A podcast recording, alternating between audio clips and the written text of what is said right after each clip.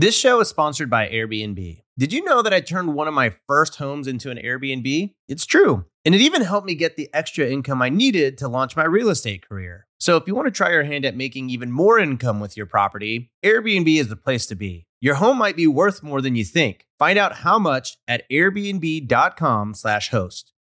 Passive income without the property headache? It's possible.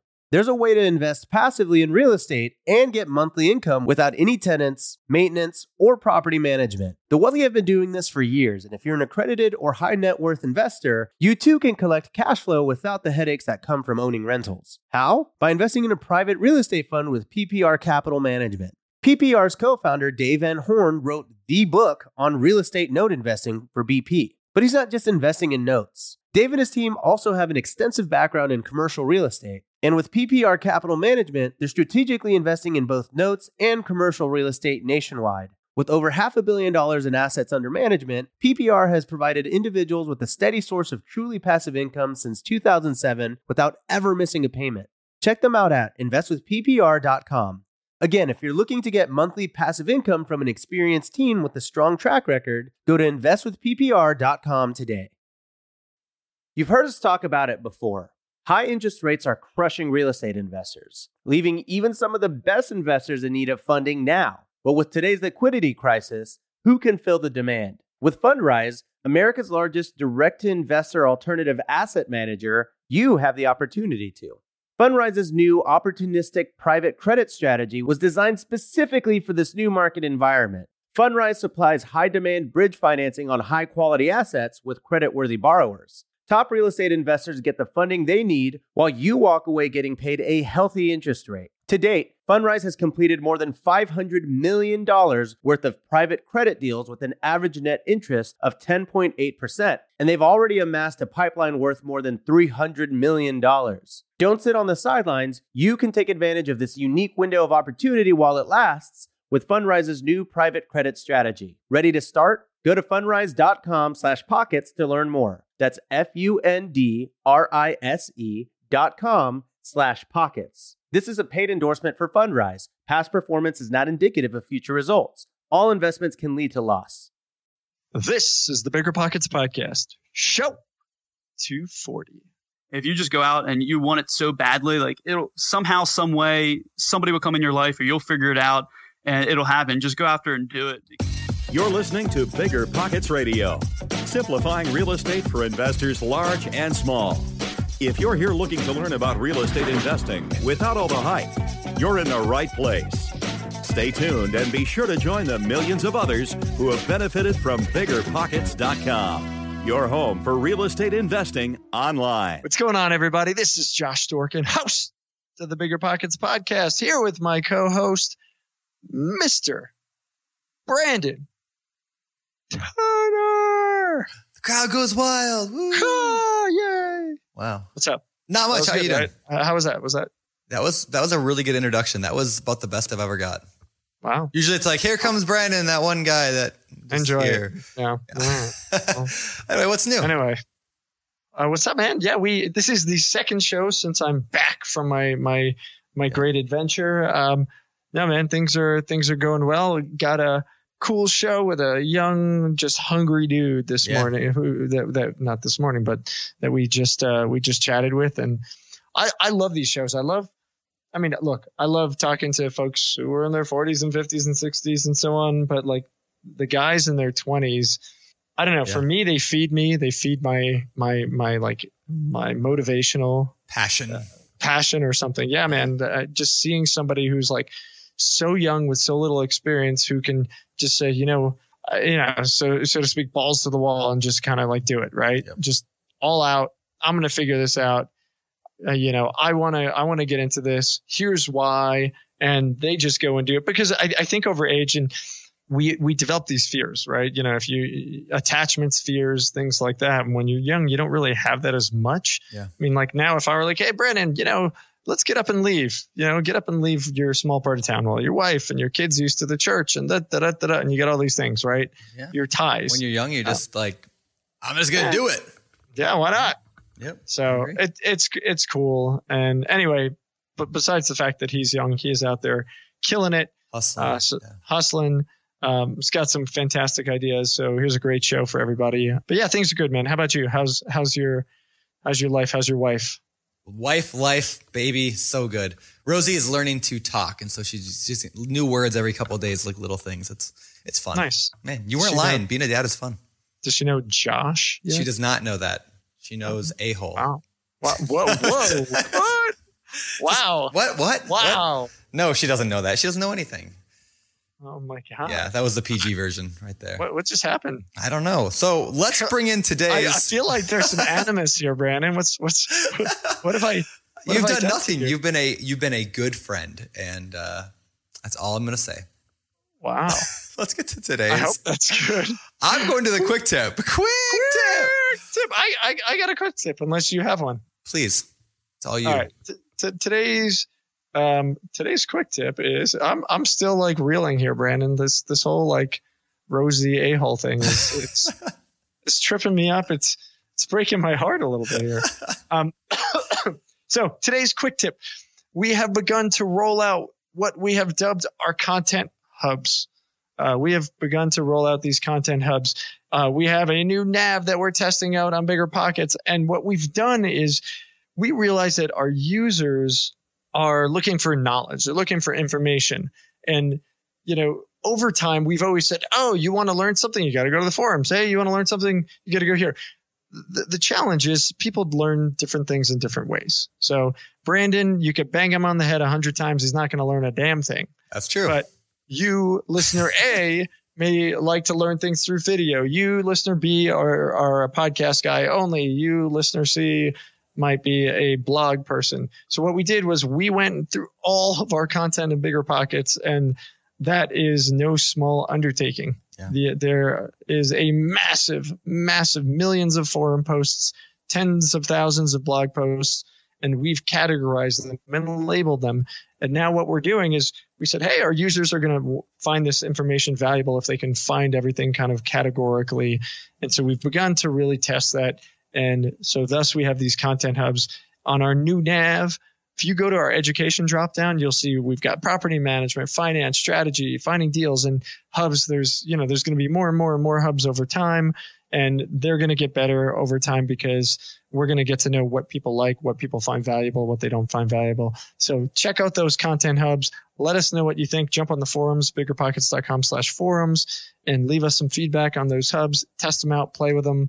And uh, that's today's quick tip. tip. That wasn't so quick. I tend to ramble. You know what? You you might. But today's show is not about Josh and his rambling. Today's show is about real estate. So we have a great show today. This is show 240 of the Bigger Pockets podcast. Check out the show notes at biggerpockets.com slash show 240. Today's guest is Brenton Hess, a man in his young 20s who is out there killing it, flipping houses, building a portfolio. He's he's building his own network, which is really cool. All about building a cool, better life and finan- better financial lives. But uh, at the end of the day, he's got a great story. He uh, has some great ideas, and he's somebody that we can all learn from. So take a listen. All right, Brenton, welcome to the show, man. It's good to have you here. Thank you so much for having me. I'm excited. Sweet, sweet. So uh, I, I first met you uh, back in January, I think it was, or February up in Whistler. We were at the uh, GoBundance event, and that was cool. But it was good to get to kind of know you, and I learned a little bit about you then. But I didn't get to like dive in real deep in your story. So uh, that's why I was excited to you know invite you on the show here and get talking to you. So uh, with that, let's get to it. What I mean, how did you get into real estate? I mean, you're younger. How old are you right now? I am 24. 24. You might turned. be. Oh, Is he the youngest we've had on the show? I don't know if we've had it. uh, I don't know. No, I we had like Dev- I think had Devin- like 22 year olds. Yeah, I think maybe. maybe, Devin might have been a little. Anyway, you're a young guy and you're you're crushing it in real estate and in business and in life, and you're doing a lot of really good stuff. So, how did you get the idea even of getting into real estate? Walk through the beginning of that. What? what? Josh is Josh is bringing a book across the screen. All right, walk walk us through your journey and how did you get started with All that right, first deal? it. All right. Yeah. Okay. All right. So I got my real estate license at 19 years old Whoa. when I was in college. It was one of those things where it was one of those things where over winter break, I heard you can get your real estate license in two weeks. So I went ahead and knocked it out online. I grabbed it And honestly, I didn't do anything with it the first two years. And it wasn't until I heard about this thing.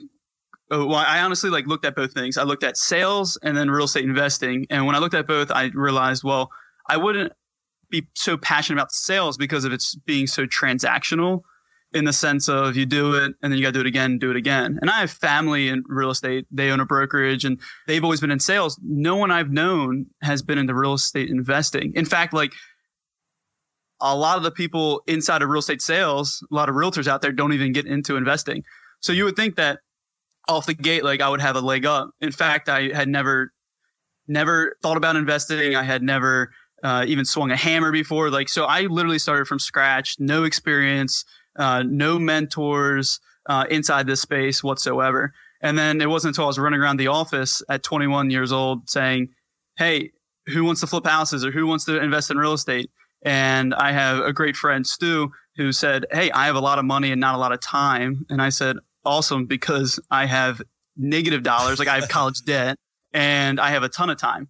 So maybe like let's do something. So we brought in another buddy from of mine from home, Josh, and the three of us we went ahead and uh, came across our first deal, and uh, that story in itself is probably one of the greatest learning lessons of all time.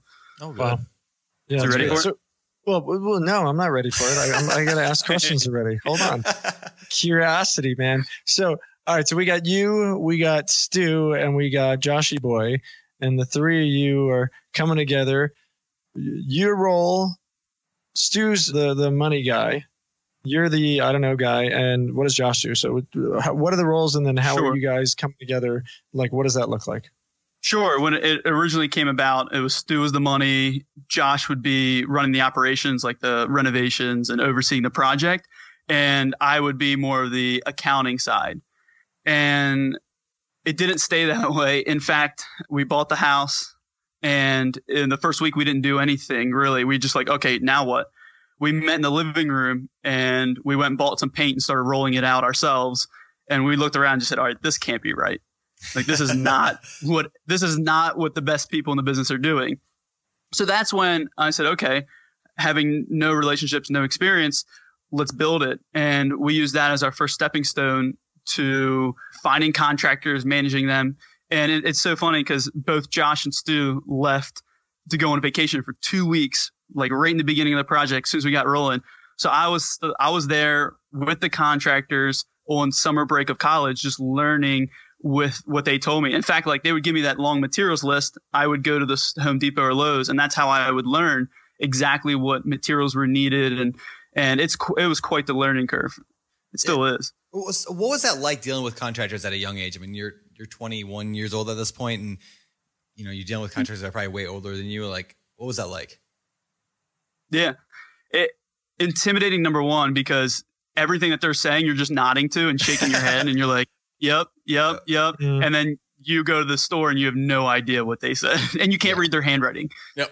so it, it, it actually it was uh, it was challenging because they would I would always feel as if they're pulling one over on me. We didn't have any relationships prior to this, and I wouldn't know what's right or what's wrong when pricing. So all of that combined, it was just like me going to the store, asking others, "What do you think about this?" Like I remember. And and it's funny because it actually kind of uh, ruins you in a way because I went to the store and I said, I need that thing that goes in the bottom of a bathroom. Like as soon as you walk in, you step over it. And the guy is like, a threshold? And I'm like, yeah, I think. Like, what does that look like? Can you show me?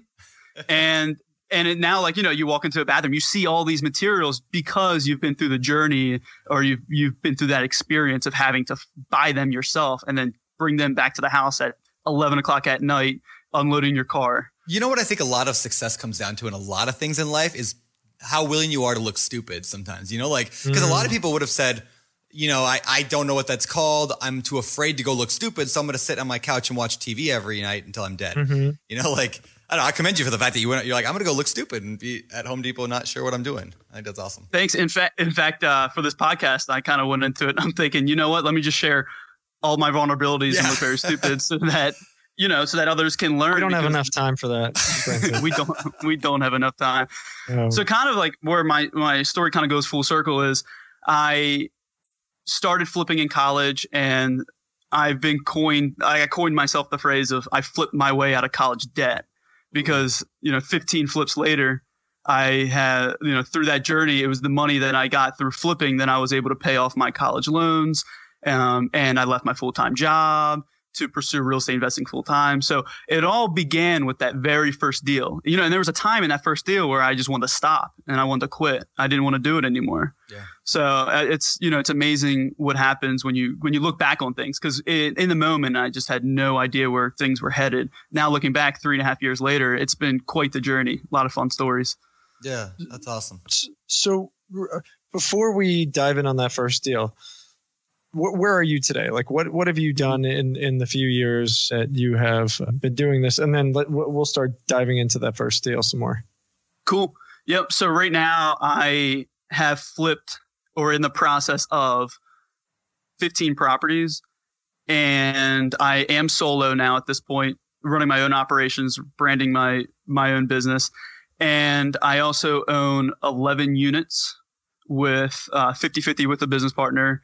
And uh, those are three three units and two singles. And I'm also under contract to buy two more, and, and that would be solely owned for me. So at this point in the game, I am building out the systems. I'm now that I'm solo, I'm building out the systems and and hiring an assistant and going through those motions that this can be more scalable rather than like a one-off or a hobby or while you're in college kind of thing. So it's like that exponential part. Where are you in in, in the country? I am in Maryland. Okay. okay. Cool. Interesting. All right. Well, so I want to bring up. I know I want to go way back, but just the fact that you mentioned this right now is something that I've been talking about a lot lately with friends of mine, uh, in well, in real estate friends of mine. This idea that like you mentioned something about it's not you're, not, you're trying to build systems so you can repeat it right because like one deal doesn't really matter that much i mean a lot of people really worry about getting that first deal and and they fret a lot about it but like one single house doesn't really change a life like change financial freedom right it's more about like what are you learning are you building the systems to be able to repeat it or go larger or scale or whatever so i think that's mm-hmm. cool that you you look at it from that perspective it's not just about i'm just trying to get through college to do this couple deals but you're building the business Thanks, I appreciate that. And in fact, it wasn't something I looked at my own business and said, "Oh, I need these operations manuals and I need these systems." And I just talked to others who were just killing it, many of which have been on your show, and even you can hear it from your show. Like people break can break down their systems for you because that is what's going to kind of you know all boats rise with that same tide. Like this is like you know the BP tide. Like let's all in the forums, it's all there. I yeah, mean, baby. people have the systems. The BP tide. about. I like it. Tide. That's very cool. The so uh, BP Tide. the BP Tide. Yeah, you coined it. I like that. So let's talk about like that very first deal. I want to go back to that again and talk about some of the things like mm-hmm. what what went well. First of all, what did you buy that for? Do you remember what you bought it for? What you sold it for? The numbers, and then like what went right, what went wrong? What'd you learn? Sure. Yep. So I bought it for one twenty one, and I sold it for two oh five. Put thirty four thousand dollars into it and uh, it was like a 28 29000 dollar return which was right around 17% oh, roi right.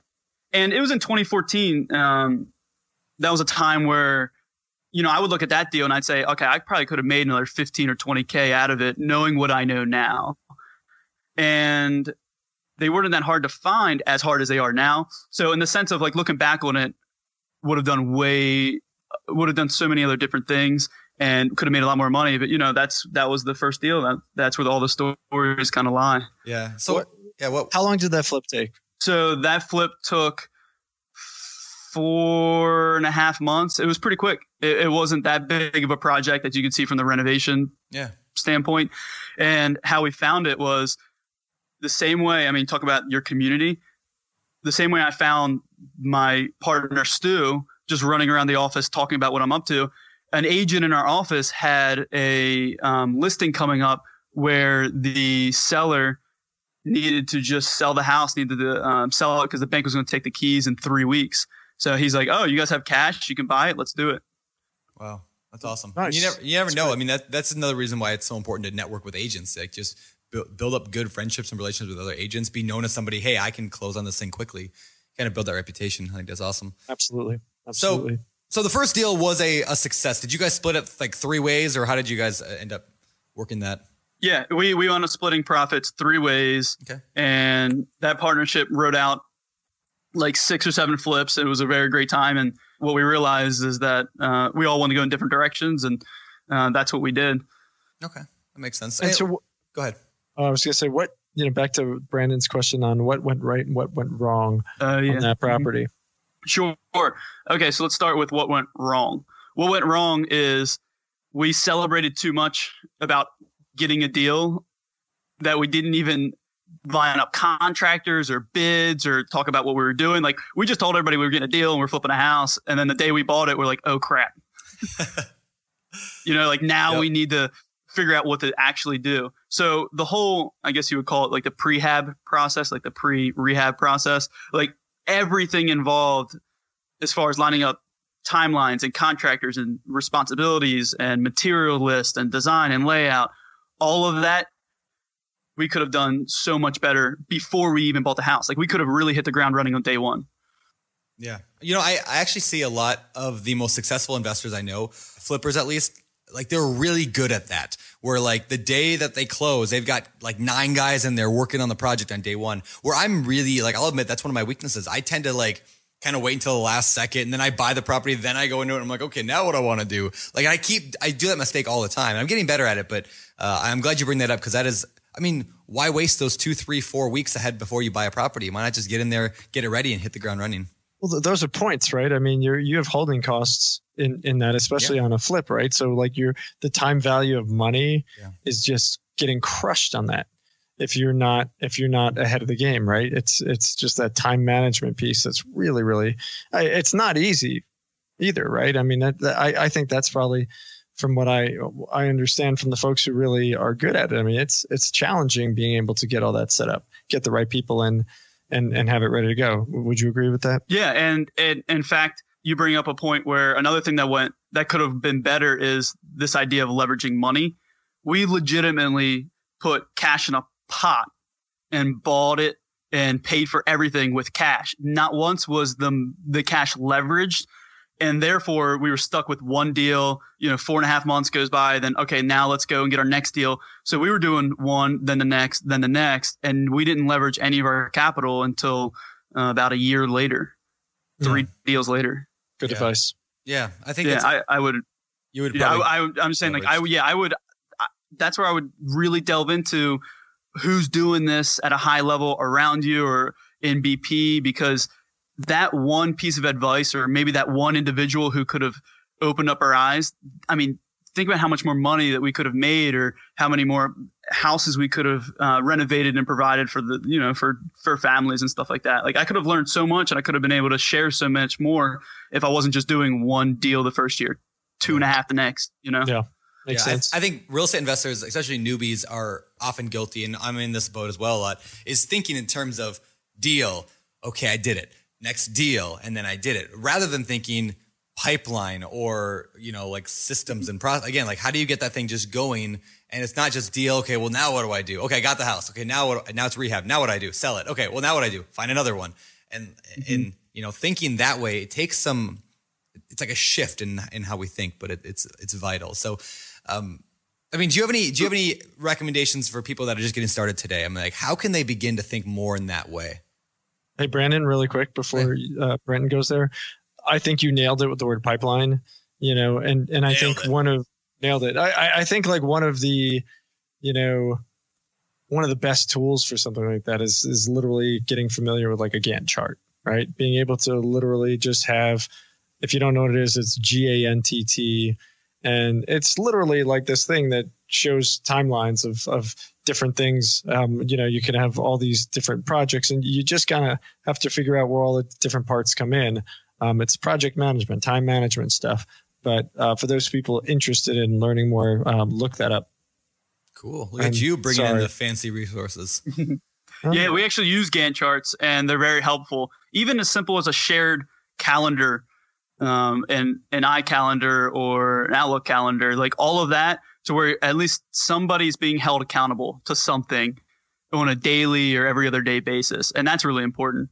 So I would say uh, when looking back on that, our next step to accelerate our real estate investing path, like we went from one off, one off, one off to leveraging debt, and I kind of skipped the hard money and went straight into uh, a guidance line of credit with a local bank where we had a half a million dollars to kind of do what we want.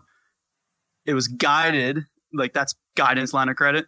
Though, you know, it was one of those things where we just kind of sent them the deal and, and we, they would tell us how much they'd lend and we were approved up to a half a million without them having to go any further for, for approvals. And then that's where we could do multiple at once. That's fascinating. I never heard of that before. Guidance Yeah, line yeah. of credit.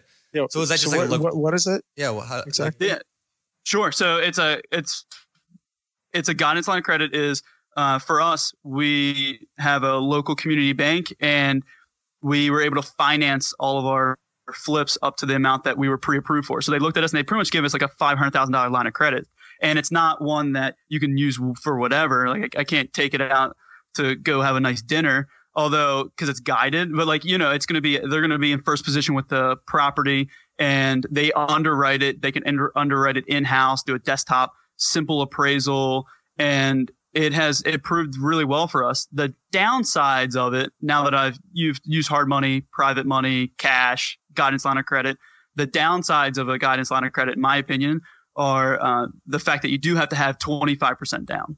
Okay. Brandon, Although it's like five and a half interest and one point. nice.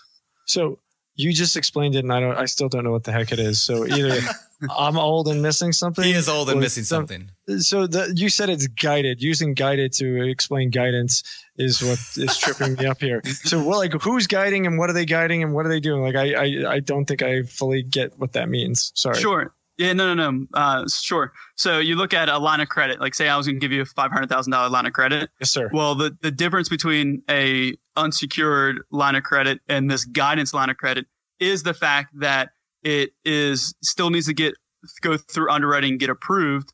Um, even though you're approved for 500, each individual property needs to get approved, and that's like their bank's guidance to making sure that you can tap into that 500,000 so that it can be tied into first position and you can get the lending. So we were pre-approved on the front end. It doesn't mean we always get it every single time we want Gotcha. it. They have that's where the guidance comes into play. Okay, Okay, I thought it was on things like, oh, they're gonna, you know, you say this is how I'm gonna upgrade the bathroom. They're gonna guide you and make sure you're gonna Uh, renovate the bathroom the way you want it that they agree to. So it's it's more in they're underwriting the package, but on the individual, you still have to come in and, and get guidance uh, on each property. yeah, it's another another way of of getting money to renovate the properties. You have hard money and private money, and in fact, uh, I would say if anyone's out there looking to get some sort of guidance line of credit or go to a community local bank and see what options they have as a real estate investor, I would recommend. This is actually something that I've never I've never shared before. Like I never thought it was that important until like last week. I was reminded of it when I was cold calling banks to meet with whoever's in charge of this, whatever they would be able to do with real estate investors. Uh, when I went and met with my guy, I brought him sandwiches and something as simple as that, like some small act. I just brought him a Wawa sandwich and he said, you know what? Like you stood out. You came from contribution from day one and yes, you're super young. And yes, we're very concerned uh, with your current personal financials but you know what like you made a lasting impression and uh, that he said like he like said like last week to me he goes you know what i still think about that sandwich that day and you know if it wasn't for that i honestly would have forgotten you That's Nice. awesome. I love that. That's I love really that. And again, it just goes back to like building relationships. We hear it time and time again here on the show. Like build relationships with those bankers. Like they're gonna be your good friends going Mm-hmm. going forward. So that's very cool. So uh, let, let's. I want to talk a little bit about the partnership thing and that like. Eventually, you decide to go your separate ways. Do you recommend people listening to this show right now, trying to get started? Do you recommend that they partner up? Was that a good d- idea? What do you? What are your thoughts on that? I loved it. I loved everything about it. What i would say is be careful who you get in business with. That's not a direct reflection over my business partners. Like we had an amazing time together. I will say uh, though you should always vet your business partners in the sense of be more scared to get in business with the wrong person than to let the right one go. How does So somebody be- vet their partners? Sure. Partners. Uh, yeah, I would do it based off of experience, their real estate investing experience. And had, you know, had I done that, I, there might have been a different, another partner in the mix, somebody who knew how to leverage money or take us to the next level or create systems and operations. Instead, it was three people with very little to no experience with money and time combination of the two.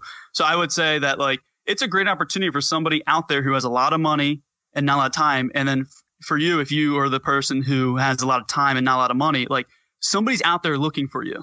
and vice versa. Like people need each other. So I think it'd be a great opportunity. I, I would think though, if your if your values don't align, your vision doesn't align, and uh, it's better to just cut it off before it gets super ugly. Because real estate and having assets and the disillusion of that, it's it would be a mess. That's so true. I like that you brought up vision and values, like those two things. Like if you don't share the same vision, you don't share the same values, you're always going to struggle in that partnership. So I love that you brought that up. It's like Thanks. uh, and I would yeah. say, and I, I would say like another thing is I if I'm super unclear about like what I want to do in life or where I want to go or what is my vision, and though Josh is sitting there like sharing his vision, and I'm like, like, oh wow, like I would love to jump on his rocket ship right now. And I could latch onto his vision and we could ride that out together. So it doesn't, you know, if you don't have a vision or this idea of where you want to go, like that's perfectly fine. Just find someone who does. And if you are in alignment with that, at least right now, then then that's really important. That's cool. I like that. That's good tips. Yes. So cool. So okay, so you flipped a bunch of houses. You got 15 some houses. I wanna I wanna shift a little bit from the flipping and talk a little bit more about the the the rental side of things. How did you first get into rental properties? Where did that idea come from? And why? And and why? That's a great question. Flipping started to seem transactional again. For all you flippers out there, you know what I'm talking about, where you do the deal and you gotta, you know, you get your paycheck and oh, gotta go find another and then get your paycheck and find another. And yet, a lot of the most successful people that I know in the industry are in rentals. So I understand they can work hand in hand, like generate quicker cash through flipping. Although it was something that I didn't know enough about and that I really wanted to know more about because it was those guys who were going on the two, three, four week vacations every so often and who had reached that financial freedom part. They were all in rentals. So that was when uh, in January of this past year, two and a half years into being in real estate investing for myself, I jumped into this idea of, of rentals. And in fact, these 11 units that I have, they were bought as a portfolio. So it was in January, I, I set up a simple MLS search uh, for multifamily and for uh, because to me listening in the podcast like I, I didn't know enough but i would say that i was interested in saying i own more units than less. So i immediately said okay let's do multifamily the scalability part of it economies of scale like all that sounded great but you know i still didn't have much experience. So we set up an mls search for multifamily my business partner and i came across a three unit it looked good initial underwriting so we went out and looked at it zero days on market brand new we happened to meet the owner there because a listing agent was at a Baltimore Ravens game up in New England, and it it worked out to our benefit because as we're walking through, he said, "You know what? I want to move to Florida. Like I just would love to get rid of everything and move to Florida." And there was motivation. So at that moment, we said, "Oh, what is everything?" And he said, "I have three three units and two single family, all in Baltimore City, spread out." And uh, yeah, those I'm gonna you know one by one list them, sell them, and deal with each headache one by one. And we said, well, why not sell them all to us in a portfolio? Like if the deal makes sense. And that's where I joke now, like okay, we happen to buy these 11 units, and three of them were on market, and the other eight were then off market because of one simple question. Yeah. Yeah. And it's You know, that it's fun- question now. That, it's that question now that we or I use every single time I'm calling a listing agent of anything that's on the MLS. I'm just saying, hey, by the way, does your seller have anything else that they'd be willing to sell or they're interested in selling as a portfolio rather than what's listed? And it's an interesting way, as I, I believe, there's a strong strategy to get off market leads from on market leads. I love think That's that. fantastic. Yeah. Yeah. We, fact- we just did a show Yeah, this just uh, morning yep. where the uh, the the guest uh, Austin. had done the same. Austin, Yep. yeah, he's he said, look, I he found an owner who wanted to move to Florida and, Yep. I know, it's and wanted to unload his portfolio. Yeah, it's fascinating. Yeah, and he used very very similar. Asked the guy, "Does he have anything else?" So, I mean, it definitely works. I, I, I don't do that. I'm going to start doing that now. Is every time I talk to somebody, do you have anything else? I mean, like I'm Oh, a, great I'm a strategy. yeah, I'm a landlord, and right now I'm selling my apartment complex. Possibly, you know, who knows if it'll go through, but selling my apartment complex right now. And uh, like, if that guy would ask me if I had anything else, I'd go through my list and be like, okay, yeah, I'd get rid of that one, that one, that one, and that one, and that one. You know, because like for whatever reason, I just don't want them anymore, or they're maxed out. But he never asked me. I should offer. anyway, yeah, You know what's funny is my my business partner is named Austin. So I'm pretty sure you weren't talking to him, but yes, Austin and I have the same story. That's funny. That's, That's funny. great. Yeah. Well, so Yeah, okay. so these so- are yeah. That's cool. Uh, and these 11 units now, we, I'd love to talk about the financing Yes, Sure. please. of those. I think it'd be a really great learning lesson. Yeah, please. Okay, so we for the financing, we went to that same portfolio lender that I went and brought sandwiches to, Yep. and it's like the gift that keeps on giving. He is literally my gift that keeps on giving. I'm so grateful for him.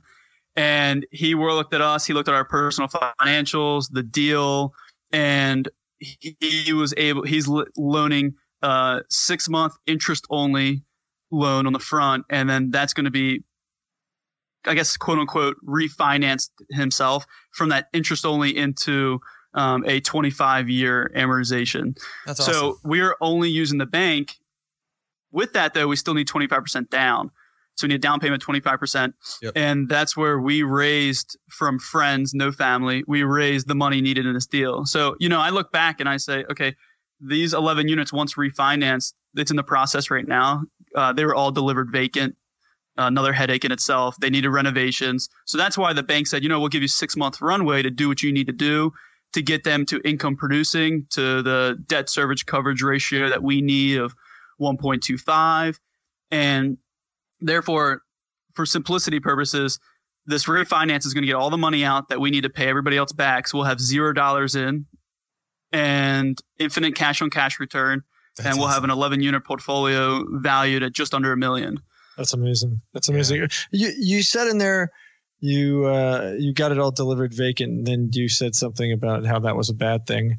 Um, I, I think a lot of investors often see that actually as a good thing because inheriting tenants can many many cases be an absolute nightmare and having them vacant you could just jump in do what you got to do but obviously the downside is you don't have any cash coming in on a regular basis right Yeah, yeah, I would say actually, I would agree. It's a great thing. Uh, it was a headache. Uh, was the term that I used because when financing, they really didn't Yeah. want to, uh, you know, zero income producing, like Yeah. literally 100% vacant. Like they were concerned. So we had to get kind of clever. Where I brought in a friend of mine who's W two salary, very strong financials.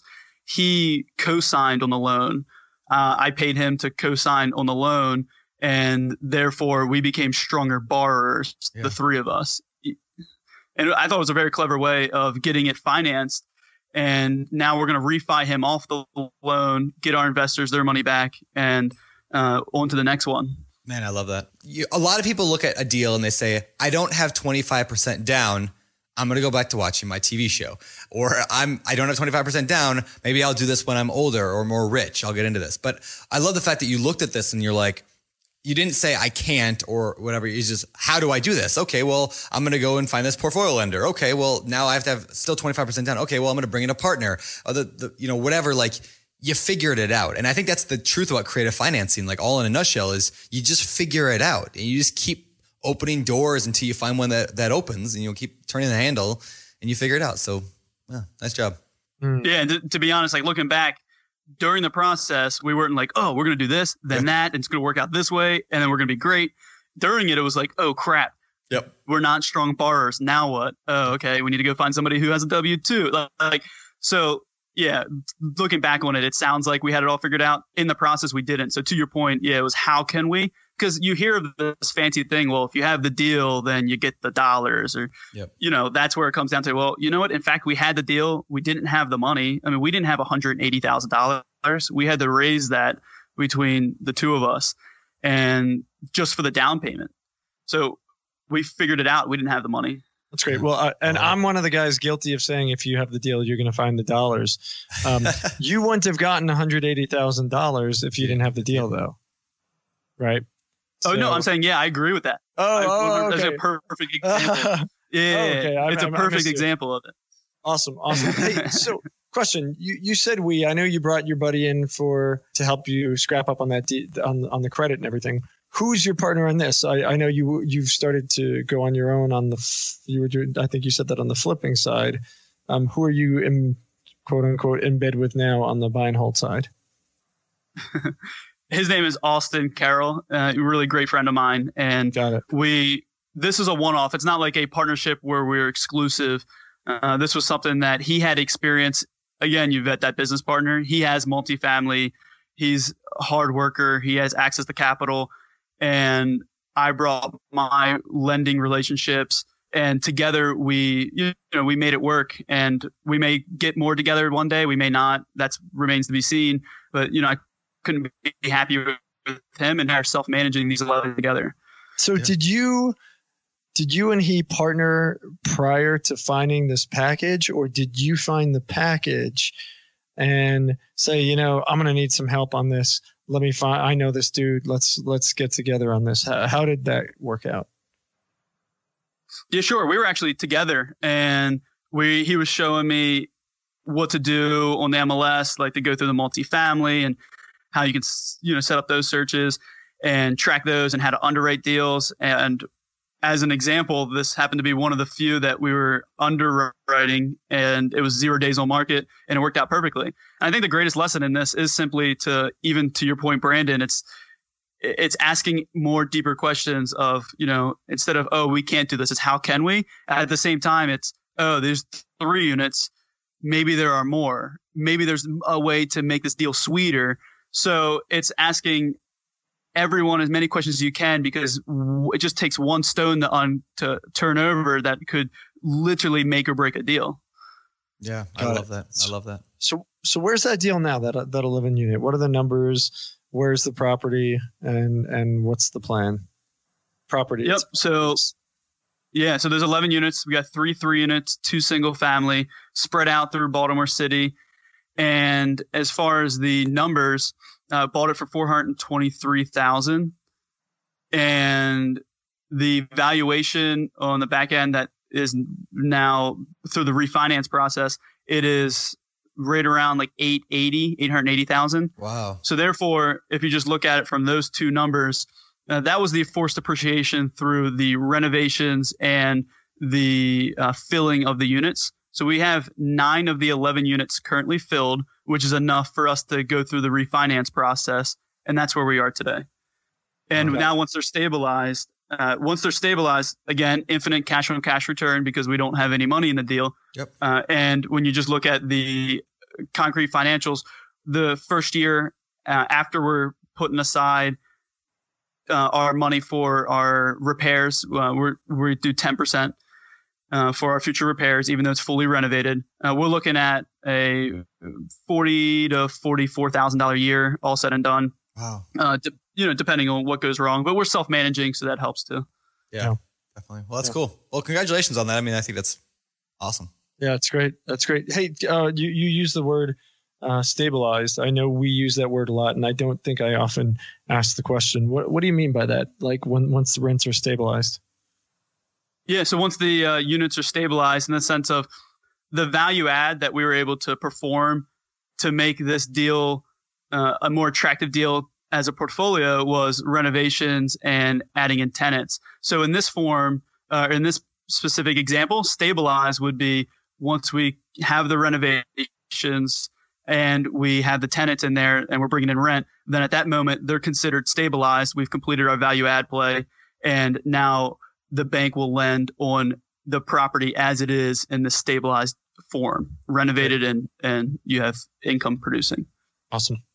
This show is sponsored by Airbnb. Did you know that a long time ago, before I ever started my real estate business, I turned one of my first primary residences into an Airbnb. And that's the extra income that I needed from Airbnb that gave me the confidence to go out and work for myself and eventually quit my nine to five job. And now I have dozens of Airbnbs all over the country. I've even partnered up with the old David Greene on a recent property in Scottsdale to take our portfolio to the next level. And of course, we host it on Airbnb. But you don't need to be a full time real estate investor to start on Airbnb. As a matter of fact, I was self managing 10 properties while working my nine to five job, so I know anybody can do it. Think about it this way you're looking for extra income and going on a vacation. Wouldn't it be great to rent out your space and let your property pay for itself while you're gone? I did this one time. I pitched my wife and my roommate because we were house hacking on the idea of renting out our home, and it paid for all of our expenses on a trip to Mexico City. So go and give it a try. It might just change your life, just like it did mine. And I really do mean that. Your home might be worth more than you think. Find out how much at airbnb.com/slash host. Are you about to sell a property? Wait like 60 seconds because this could save you thousands. Our friends at 1031 Pros have saved their clients more than half a billion dollars with a B in taxes with 1031 tax deferred exchanges. With the 1031 exchange, you can say goodbye to the huge capital gains taxes when selling and roll your property's profit into another investment that could make you even more. Whether you're an individual investor, part of a larger group, or a title or real estate agent, 1031 Pros is ready to help. Trust me, I've done 1031 exchanges on multiple properties before, and it has saved me tens of thousands in taxes, if not more. With over 30 years of experience, 1031 Pros has handled over 20,000 audit free exchanges. And they specialize in all types of exchanges delayed, simultaneous, reverse, and improvement exchanges in all 50 states. And right now, Bigger Pockets listeners can get $250 off any exchange by visiting my1031pros.com slash BP. That's my1031pros dot com slash BP to get $250 off today. Oh, and make sure to mention Bigger Pockets when you call. They take care of our people over there. As home prices and interest rates continue to rise and inventory levels dip, it's getting harder to find quality flips and wholesale deals. When there's not enough on market inventory to go around, it's time to start looking off market. Lucky for you, there are millions of homeowners nationwide who own a property they need to get off their hands. I got two words for you, my friend PropStream it. PropStream is the leading real estate data provider and recognized as a Tech 100 honoree by Housing Wire for the fourth consecutive year. With PropStream, you can search over 155 million properties nationwide using 120 plus search filters like pre foreclosure, bankruptcy, pre probate, failed listings, and more to help you find motivated sellers in seconds. PropStream offers both public record data and an MLS sales estimate that's over 99% accurate to help you get the most accurate comps, even in non disclosure states. PropStream also provides lead automation, skip tracing, and a marketing suite with emails, postcards, and custom landing pages to close more deals efficiently. Get started today with their 7-day free trial and get 50 leads for free. Head on over to www.propstream.com/bp. That's www.propstream.com/bp. You're trying to close on your next rental, so why is your insurance company dragging its feet? With long lead times and never ending paper forms, it's no wonder it takes forever to finally get a policy. Modern investors deserve better. They deserve steadily.com. At steadily.com, you'll get fast, affordable landlord insurance available online 24 7 in just a few clicks. You can even get next day coverage, which takes just minutes, by the way, to obtain. And you can do it all from your phone. Steadily was founded by landlords who created insurance products tailored to the unique needs of this industry. It's their sole focus, and that's why landlords nationwide consistently rate them 4.8 out of 5 stars. So whether you've got a single family, short term, or multifamily portfolio, steadily.com can secure the best coverage at the best price to protect your properties. Discover how Steadily can save you both time and money on your rental property insurance. Visit steadily.com for a commitment free quote tailored to your needs today. Yeah. So one one thing uh, one thing in the story, uh, you know, I, I always want to be as relatable as possible. I had a full time job with Department of Defense, and I was doing accounting for five years with them, and I did it through college. Uh, and leaving them to go real estate investing, like that's a very popular thing nowadays, either in one's mind or one's actually doing it. Uh, would you love to delve into that a little bit? Yeah, please. I mean, like a Do you, lot of do our you want to take over? I mean, should should we leave? I mean, you, you want to just ask yourself questions? I mean, what are we doing here? it's good. It's good. No, I don't want to don't know, delve into it. I got some other stuff I want to talk about. What are we doing, Brandon? Uh, Anything the you hell want did to you do? get this guy? I this is this is exactly where I want to go because here's the deal. Most of our All right, listeners, let's do it. We and had mo- nothing else to talk about. Nothing. I was I was just kind of biding my time, waiting for you to go. But, most of know, our. yeah, sure. Are you done talking yet, Josh? Are you are you, are you done? I, I, I you know, I You could miss being day. chatty. You miss I being miss chatty. being yeah. chatty. Well, well. Okay. So uh, most of our listeners are people who have full time jobs, and most of them want to get out of said full time job. So let, let's talk about that. I mean, how did you make that transition, and, and just tell us about that experience a little bit. Sure, love to. While I was there inside of my accounting job at the government, even though it was only part time for the the five years I was there through school, I was then asked to come full time once I graduated. And in those years, like I'm one of those people who I got the real estate investing bug while working there, and I just wanted out because, uh, you know, in fact, I would listen to my coworkers say they would legitimately count down how many years they have left. And to me, if you're in a job, thing, Yeah, eh, when you're in a job where you're counting down how many years you have left, then that's never a good sign. That's never good. Yeah. And you know, I was already guilty of it. I was like, all right, I have 28 more years, which is a long time. So yeah, the pension thing. So people were also talking about, well, we get this great pension. And when you truly understand real estate investing, you can say, okay, well, I only need a handful of rental properties in the next 30 years to pay me what my pension was going to pay me. Yep. And in that journey, I mean, think about the people you can meet, and you'll actually have assets that you could pass down for generations or the gift that can pay you now rather than waiting until you retire. So I'm not going to sit here and say, you know what, I had this idea of leaving my job and I did and everything's been great. Uh, no, no, not at all. That's not at all what happened. What happened was I wanted to leave and I was one of those guilty people who just wouldn't leave until somebody asked me, what are you fighting for? And I'm like, what? And like in this life, like, what are you fighting for? Like, what's your purpose, your cause? And I'm never a huge fan of the airy fairy conversations. Um, so I didn't even have an answer. And they said, well, you know what? Who are you fighting for?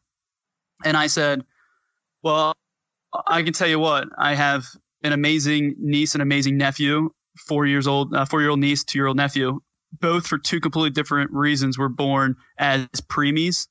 My niece was born 10 weeks early at just over three pounds. My nephew was born um, 14 weeks early, micro preemie at just over one pound. Oh, And I said, and I said, you know what? Who would I be if I if if I didn't leave my job and follow my passions? When I'm going to sit there, whether growing up, and say, you know what? Like you two are so blessed to be on this earth because you have died and came back to life so many times already that I would want them to follow their passions too. So I wanted to be an example for them, and I think that was more of just in general, like be an example for everyone of saying, you know what, I want to follow my passions, so might as well get off my butt and do it because I don't want to be just another one of those people who talk about it for years and years and years. Yeah. So it was a couple steps back financially for sure. Hey, so you, mm-hmm. you raised something really, I think that that stops a lot of people. It's that it's that pension thing.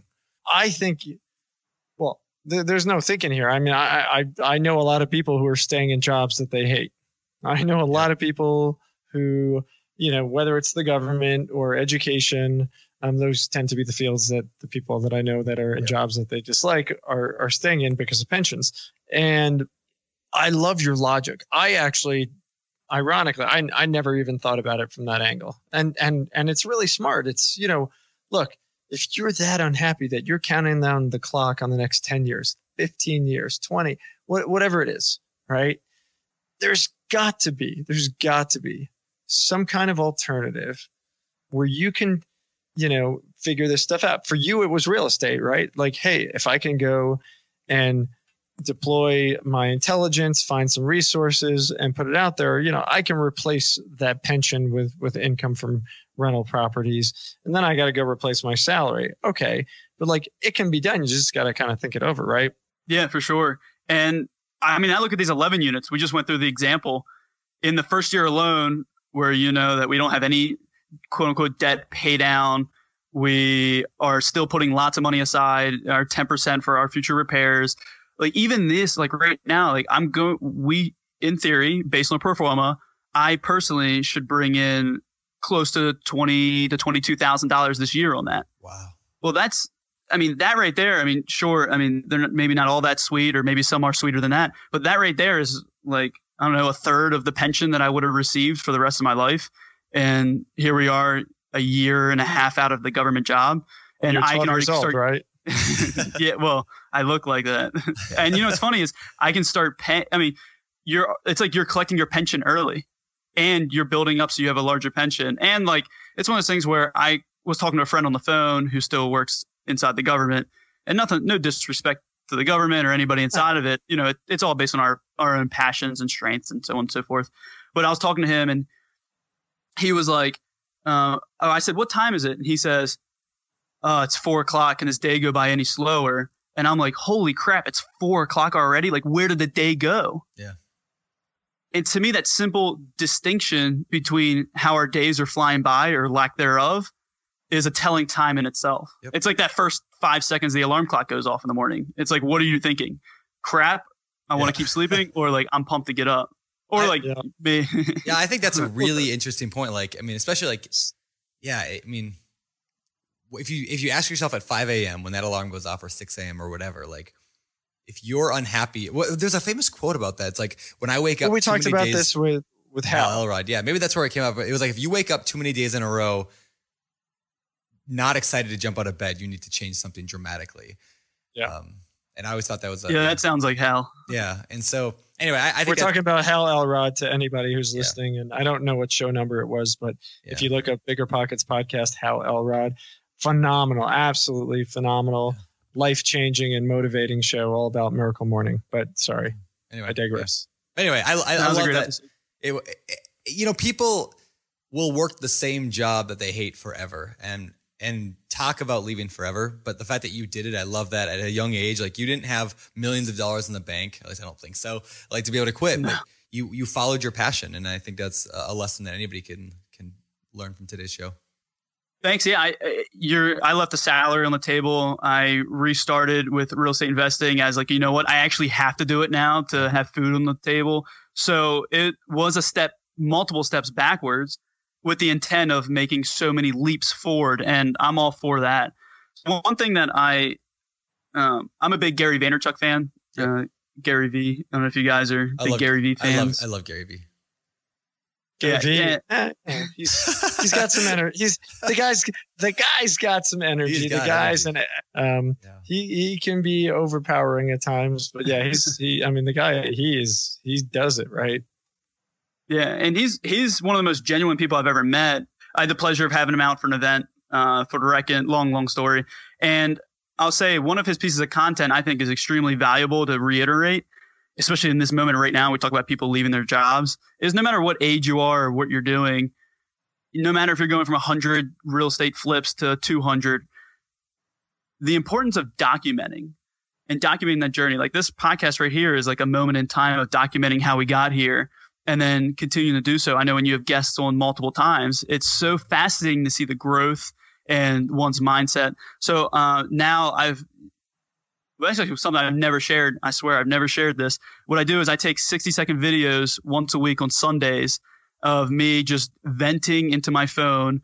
Uh, and I save them and I keep them private because I will uh, not share the raw, authentic version if I'm posting it.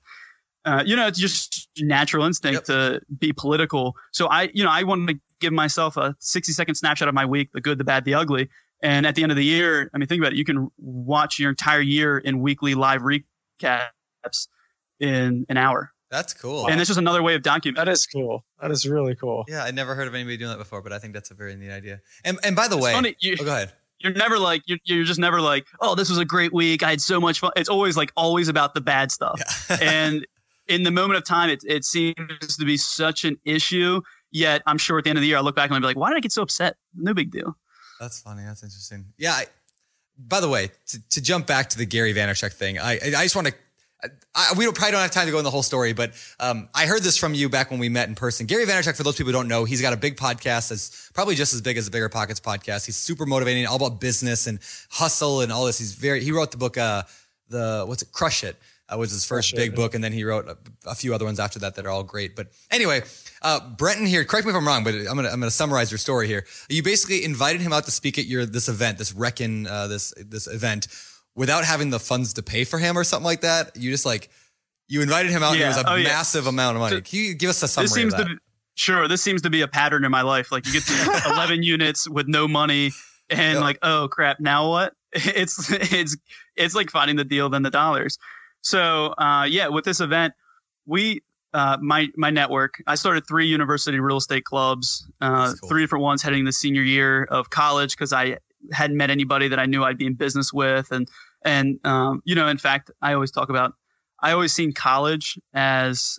uh, or any big area, like any uh, big place, like your your job, and say like college has twenty three thousand individuals, like those are twenty three thousand potential business partners, twenty three thousand potential clients or leads, data you can collect. So I didn't catch on to that till I was leaving college, but I started these real estate clubs. After college, I just took my my network called Reckon of people just passionate about funding the life's purpose in real estate investing. And we were like, you know, how cool would it be that we would bring out the guy that we look up to, Gary Vee, out to an event? like, okay, great. So we booked him, never asked how much until we were like, you know what? He's on a book tour. We got him at discount. And I'll just tell you, like, it was 3,000 books we had to buy. So we bought 3,000 books to um, get him out to speak. Then we saw, you know, how cool to be to have David Osborn to come speak Yep. right before him. And David, Bigger Pockets podcast guest. Yep. Uh, David's an incredible wealth building entrepreneur and we booked him. And then we're like, oh, how cool would it be to be at the Xfinity Center, which is the main basketball gym at University of Maryland. Okay, cool, let's book that. Then we looked at it like, oh, we don't have any money, and like now we're seventy five thousand dollars in the hole with two and a half months to go. And people were like, you know, when are you buying the books? When are you putting down your deposit? And uh, my my Reckon team, we just hustled like no other with, and we have such great relationships with businesses. And long story short, we came up a few thousand dollars short although it just goes to show exactly like in real estate investing where if you just go out and you want it so badly like it'll somehow some way somebody will come in your life or you'll figure it out and it'll happen just go after and do it because right now gary is like a hundred thousand dollars for 45 minute keynote and we got him for 3000 books which is right around like 55k Wow. Wow. First of all, that's so much money for keynoting. Man, I got to get into keynoting. Yeah. But and, and by the way, Brandon Brandon Turner, do you notice that Brenton Hess at no point was like, you know, God, I got to get Brandon Turner. God, I got to get Josh Dorkin. I, you know, not. I'm just. I'm, I'm just saying. I'm. Well, just I'm- saying. Don't. There's uh, no need to respond. Just yeah, ponder that. well, ponder let's, that. Hey, let's just say hey, this. by the way, so Wait, this show wait. is over. Can Let- we get? let's just say that, uh, that maybe someday Josh Dorkin will get the invite to, you know, it's all good. share the stage. i always assumed he was just too expensive he is far too expensive. Uh, Josh yeah, is like I- I- 250 grand for I'm a certainly more than Gary minute V, right? yeah. You've got to buy a quarter million book, bigger pockets books, and we'll be good. Okay. No, but that actually is not a bad idea. Next time, we, like next time, either Josh or me writes a book. We should do. Uh, you you buy three thousand books. We'll come speak at your event. We're putting that in the into writing right now.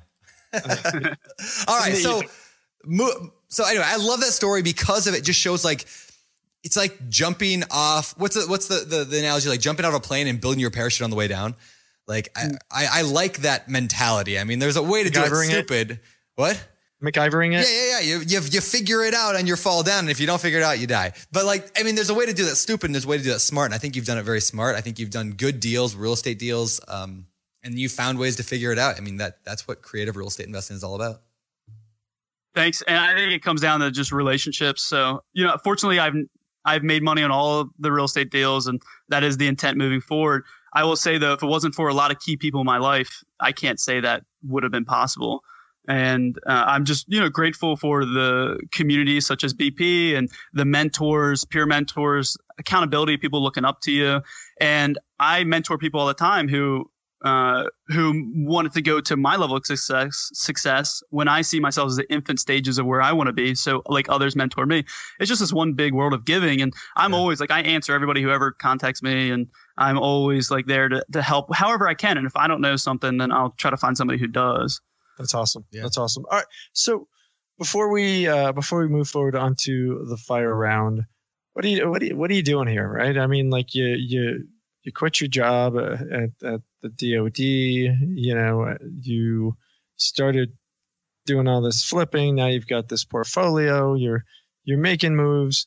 You, you're you know young guy. Is this like, hey, I'm gonna you know I want to be a billionaire. I want to you know what are you what are you aspiring to actually create with this business i from somebody like you i, I know you've you've thought this over so what what's the end goal I appreciate that. Uh, my end goal is to make a generational impact through real estate investing as the vehicle. So that's the airy fairy version of how much can I learn?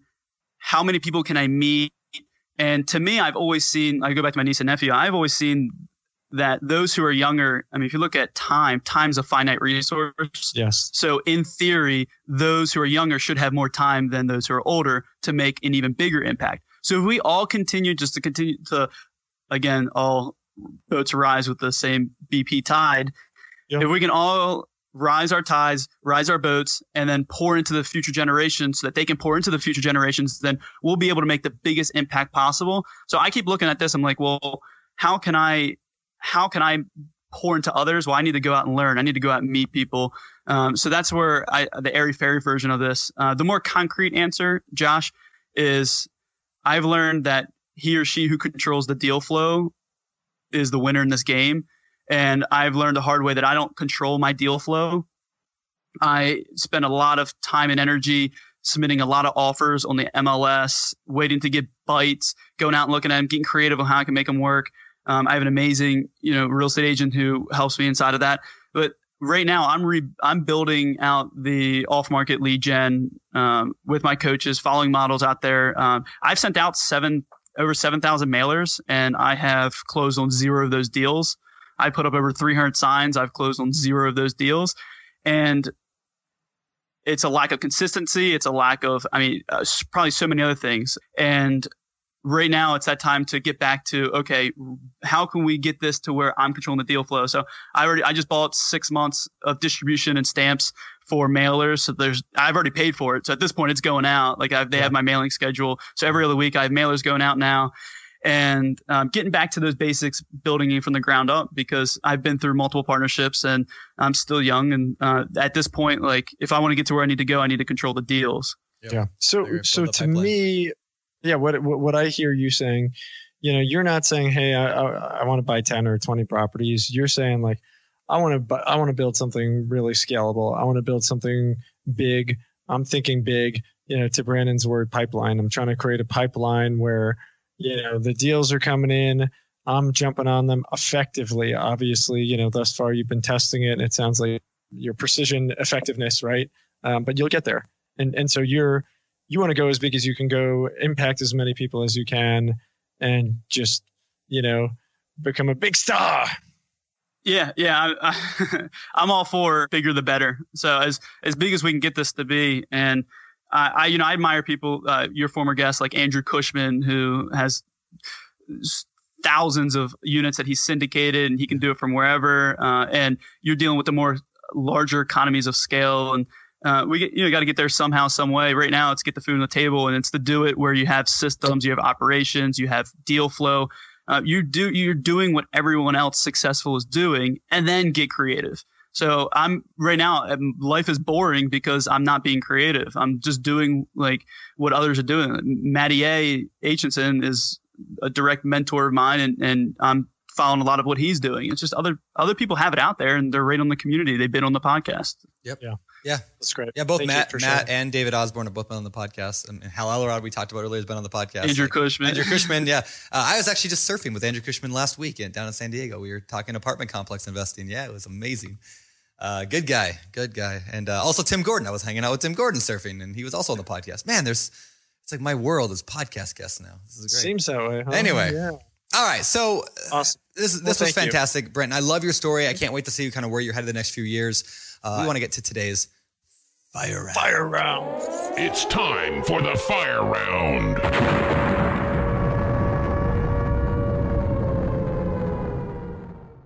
All right, these questions come direct out of the Bigger Pockets forums, and they are uh, quick fire and respond. I don't know how. Wow, this that. is this is a, a, shocking list of fire round questions. I know. Brandon.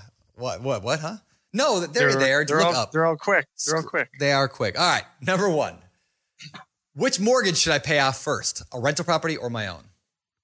What if your answer is none? Okay. So I've always seen as uh, debt. Just look at the interest rate you're paying on your debt, and if you can get, if you can make more than that interest rate, reinvesting that extra money somewhere else, then go for it. If you can refinance it at I don't know what four and a quarter, five and a quarter, and you can go make a higher cash on cash return somewhere else, then you go do that. So I would say you just evaluate the interest rate and that'll give you your answer. All right. Fair, fair enough. Cool. Should I use credit cards to fund my real estate renovations? Again, to interest rate, if you look at how much of your credit card is going to be charging you in interest, and if you can get money cheaper, like hey mom or hey buddy, like I, I'll pay you ten percent, and can you give me like ten grand real quick? Then that would be a better option than paying 17% on your credit card or 24%. So I would say, again, it comes down to financial analysis through your interest rate. Fair enough. All right. Next one. Would you invest in an area where the population is declining? I would, from that standpoint, I would not, although it does come down to the numbers. Like, what is your cash on cash return? Okay. Is it still, I mean, like, if it's something that's infinite cash on cash, and you, it's a stabilized asset. And even though the population's declining, you know, at what rate is it, you know, a half a percent a, a, you know a quarter of a quarter of a percent a year. So there's so many variables in that question. Although I would say like you know a good deal is a good deal no matter where. But generally speaking, if you have apples to apples and one population is declining and the other is not, I would choose the population that is not declining. Yeah. All right. And I, I, I would just warn to that over with some some age here that uh, you know to your to your point, if it's like a quarter quarter of a point, okay, but you know like when when a population really starts to decline and industry and jobs start to leave, I, I would heed caution to anyone uh, to to your words be, because you know a great deal is a great deal except when there's nobody to fill it. so uh, just you know, be careful. That's all. Yeah, and it's a. I mean, it's a. It's definitely a, a, a so many other variables in the loaded Sure. question. And, and one thing to be clear, like Josh, you bring up a great point, is we all have, you know, we all have our own strengths and our own um, lane.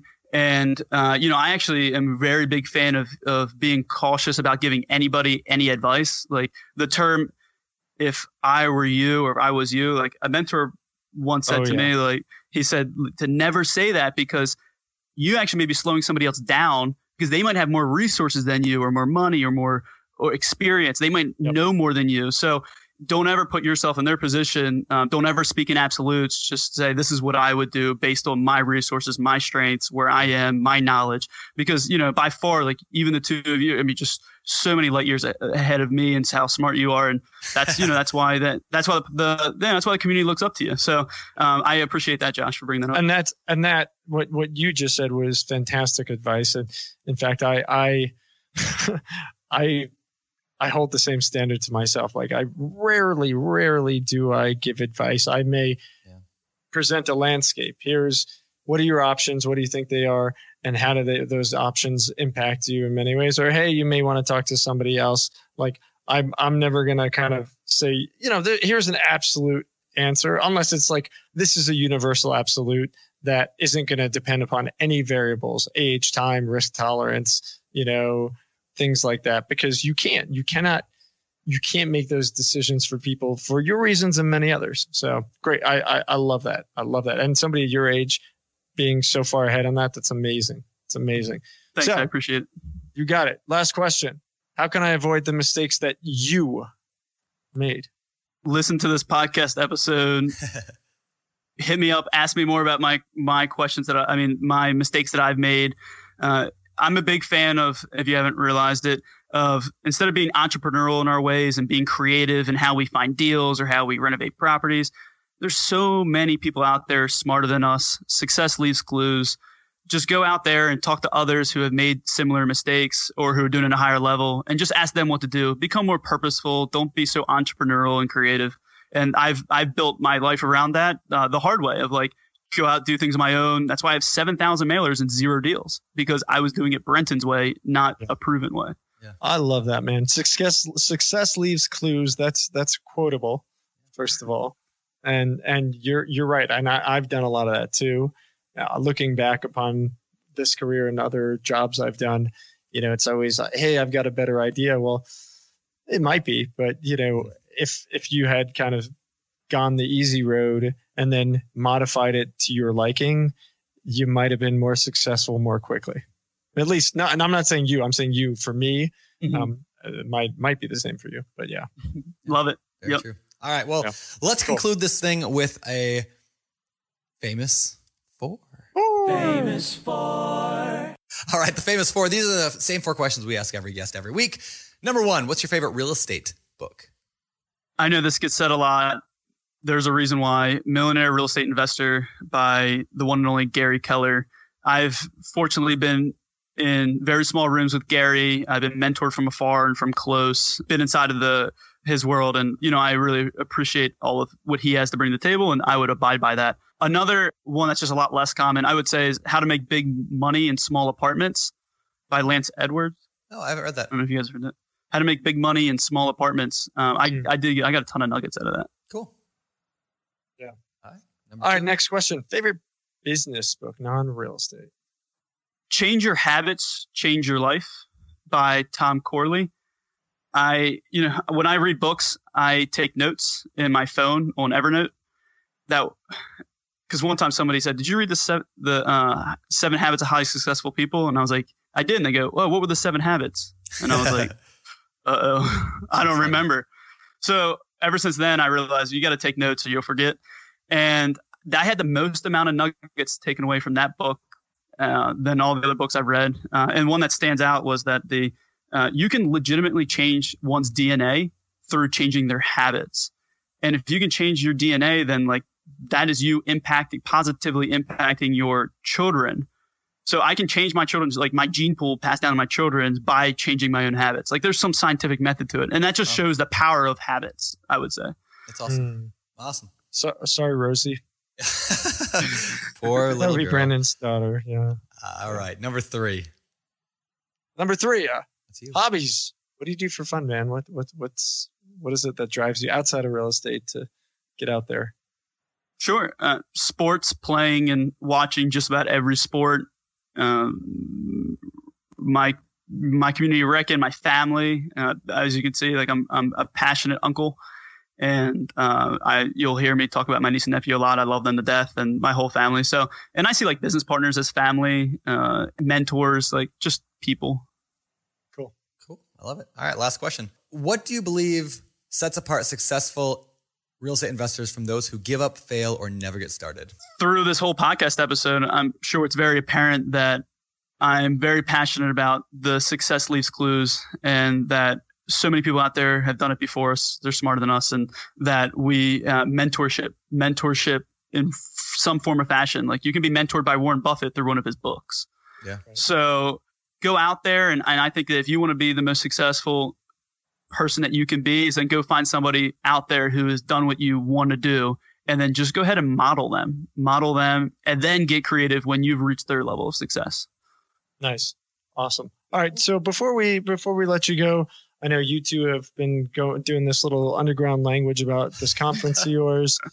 What yeah, what, what do you uh where can people find out about you? What do you have to plug? Anything anything like that? Yeah, um, we have we're having an awesome event. Um, by the way, it's my Reckon community. Uh, What is neither Rec- here nor well, Reckon is so I started those university clubs, and then um, kind of got kicked out, and I just took like you know this awesome group of people who are passionate about investing and funding their life purpose through there. Like, and you know we're doing like we're having these incredible events with uh, speakers Gary Vee, David Osborn, and so many others. Just go reckon.com, g o r e c n.com. Uh, you know, I'm just you know really grateful to be on this podcast, and I would say the best place that anybody could reach me is Facebook. Facebook Messenger is a or Instagram Messenger. Um, everything is just Brenton Hess, my first name, last name. Nice. And we'll link to that in the show notes at biggerpockets.com slash show 240. So is the audience for this Reckon thing like college age kids? Is that kind of the thing? It was at one point. Then we realized that we were actually holding a lot of people back uh, who w- could get a ton of value out of. So no, any age, any age, anyone. Uh, at this point, we just want to bring awesome people together and and be able to grow as a community, and Cool. uh, that's where we're at right now. Hey, Brandon, just just keep in mind he doesn't yet have the money to pay you. But um, anyway, uh, so My seventy-five thousand dollars every fee. All right, buy so the books. I don't care which ones. Buy them. Buy them. Hey, Brenton, thank you so much for coming on the show, man. This is great. You're, you know, you're inspirational. I, I love hearing from guys your age who are out there killing it. So congrats on all your success so far. Continued success to you. And it's a pleasure to get to meet you. It, thank you so much for having me, and I look forward to maybe potentially coming back one day and updating because I, I feel like it's a very interesting time in life, and uh, you know I'm excited to see where it all goes. So thank you so much for what you guys have done uh, for the community and what you continue to do. awesome. Thank you. Well, Thank you. you. All right, Appreciate man. it. Take care. to. Take care. All right, guys, that was Brenton Hess. That it was. Big thanks to Brenton Yeah, I like that guy. coming He- on the show. he's a good guy. He's it was uh, a really good show. yeah, it was a good show. I really just- enjoyed it. Are you gonna let me talk at all? This is fantastic. What's your problem? What are you doing? So Well, I, I don't know. Uh, Josh is clearly a little bit intoxicated today on today's show.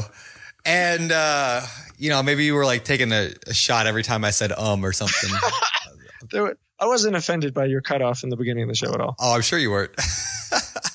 So, uh, Josh, uh, besides today being an awesome show, you know what else I did today? I told you this earlier, but I'm going to tell everyone else. Is this where you saw like a buffalo sleeping I, in your it, back? it wasn't a buffalo, no, but it was a. So I'm taking a walk in the cemetery because that's what I do for fun. And Yeah, by, that- by, by the way, let's let's that pause weird? there. is that weird? Hey, ladies and gentlemen, the co-host of the Bigger Pockets podcast likes to creep through cemeteries no, at like night. there's a If you're no, looking daytime. Someone to hang out with. There's a nice cemetery near my house. It's like oh, like right near my house, and so it's the perfect place to go walk in the morning. So I'm walking around, and I look down, and there's this gigantic black creature, and my first thought was, "There's a bear. I'm going to die," because it was like a foot from me. It was like I didn't see it until I was there, and then I realized it wasn't a bear. And Then I thought it was a buffalo, and I'm like, "Wait, there are no buffalo in Washington." And then I realized it was a cow, a massive cow, somehow escaped somewhere and ended up in the cemetery. So we hung out for a while.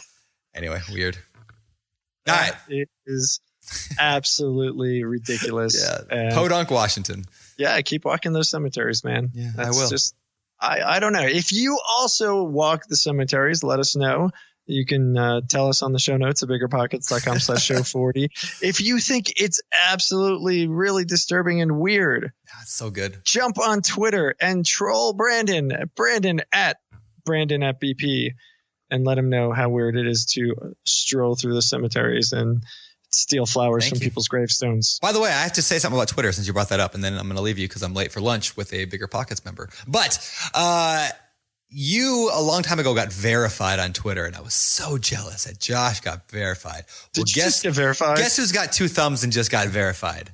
This guy right here. So Uh, I'm, I'm legit now. People can't. Did you apply months and months ago and just get it? I applied three. just I apply? three times. All right. Oh, Let, us not let's not dwell on that. But the fact is, I am now verified. So, I applied and and and they they they did it right away. Oh wow! So, you know that's because you you know have a higher likelihood of getting like ripped off, or, or maybe they were like, we want to make sure that this person stands out from Adam Levine because you guys are like twins. Maybe that's why. th- thank you, thank you. I think that was a I think that was a compliment, but yeah. Was it? I don't know. Uh, have you seen his hair? All right, man. Hey, great show, Brandon.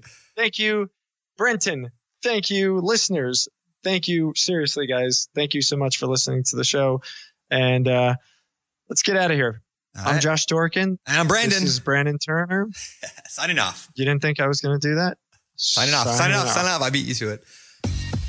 You're listening to Bigger Pockets Radio, simplifying real estate for investors large and small. If you're here looking to learn about real estate investing without all the hype, you're in the right place. Be sure to join the millions of others who have benefited from biggerpockets.com, your home for real estate investing online. It's time for. It's time for. It's time for. The random five. These are the random questions. We just want to get to know you a little bit better, Brenton. So, number one, do you like spicy food? No, not really. Okay. No one's perfect. All It plays right. to my personality, I guess. Nice. What's your favorite board game? my favorite board game is Catan. C A T A N. Settlers of Settlers of Catan. Catan. I never played it, but I Yeah, hear good it's I've never played it. I've heard of it. No. Uh, yeah, super nerdy. It's awesome. Like collect resources and build out roads and settlements. It's Sounds super like nerdy. civilization or something, or colonization. Yeah, yeah. I should be careful, like telling everybody that's like my favorite board game. It's so nerdy. It's awesome though. Yeah. It's it- all good, man. It's I, all I do want to play it someday. Maybe you and I will play it together someday. So, uh, next question. Uh, do you know any magic tricks? No, I can juggle. I know it's not magic, but Ah, that's that's, pretty about as creative as it gets. There you go. I can juggle like anything. Like I'm in the stores all the time, grabbing three random items and throwing awesome. them up until somebody acknowledges me. That's awesome. Sweet. All right. What foreign language would you most like to learn and why? I would love to learn Spanish because my niece and nephew are half Hispanic. Uh, Yeah. My brother-in-law, he can speak fluently, uh, but he, you know, he's been born and raised in the states. And uh, I would say, like, you know, I I look at them and they speak Spanish to them, and I don't know what they're saying. Yeah. So it would be great when to understand like my own family communicating. Otherwise, I just assume they're talking about me. It's a good reason. It's good reason. Nice. Nice. All right. Uh, should there be an age limit for trick or treating? age limit for trick or treating? Uh, no, definitely not. In fact, you know, I thought I heard of the greatest trick or treating idea of all time. What's that? Ever heard of a trunk or treat? I don't think so. Trunk or treat? It's like this thing where I I've heard communities that maybe are very spread out. They all like get in their cars or and they drive to like a parking lot and they all park in like a circle or in a one big line and you open up the trunks and then you can give out candy that way. So therefore kids don't have to walk as far. It's quicker. You get more candy and you see more people. So Nice. um, I would say like, you know, that atmosphere, the parents could like maybe have a, a drink or two and hang out and, and not drive home and Uber home. and the kids could have and fun leave the trick-or-treating. cars in the parking lot. I don't know. I've we not we thought got to it- think I've this through a little bit more. trunk, trunk or treat. Fascinating. Fascinating. Um, all right. Would you clone? Last question. Would you clone yourself if you had the chance? And why? I don't think the world is ready for two Brenton Hestes. I, you know, I'm. It's interesting. I. I would love for my wife, my future wife, whoever that may be, to be, you know, the better parts of me. So, um, I would say no, I would not clone me. Although I would say, you know, there are some good attributes that uh, I would, I would like to pass on to somebody. So kids, or I pick up in others. All right. Would you guys clone yourselves? Uh, I don't think I would. I think that'd be creepy. I haven't. Th- I haven't thought it through. Um, Be a good business partner. I, I would trust myself. that's So I'd be good no. You know, I would, Oh, for business. as I- much as you think it would be a good business partner, you gotta stop. And you don't know Josh. You, You, don't know Josh. He'd be. I would be a horrible business partner. we would murder each other. Absolutely kill each other. I don't. Yep. I don't think that would work well for me. But uh, maybe So the no, cloning would- thing. Well, you know, I'd be home with my my wife and kids and hanging out and spending time here. Uh, maybe, maybe it would work Maybe. if we if they shared one brain. Maybe two All bodies, one brain. Uh, I, I don't know. I- I'm getting out of here. Thank you guys so much. This was fun. All right.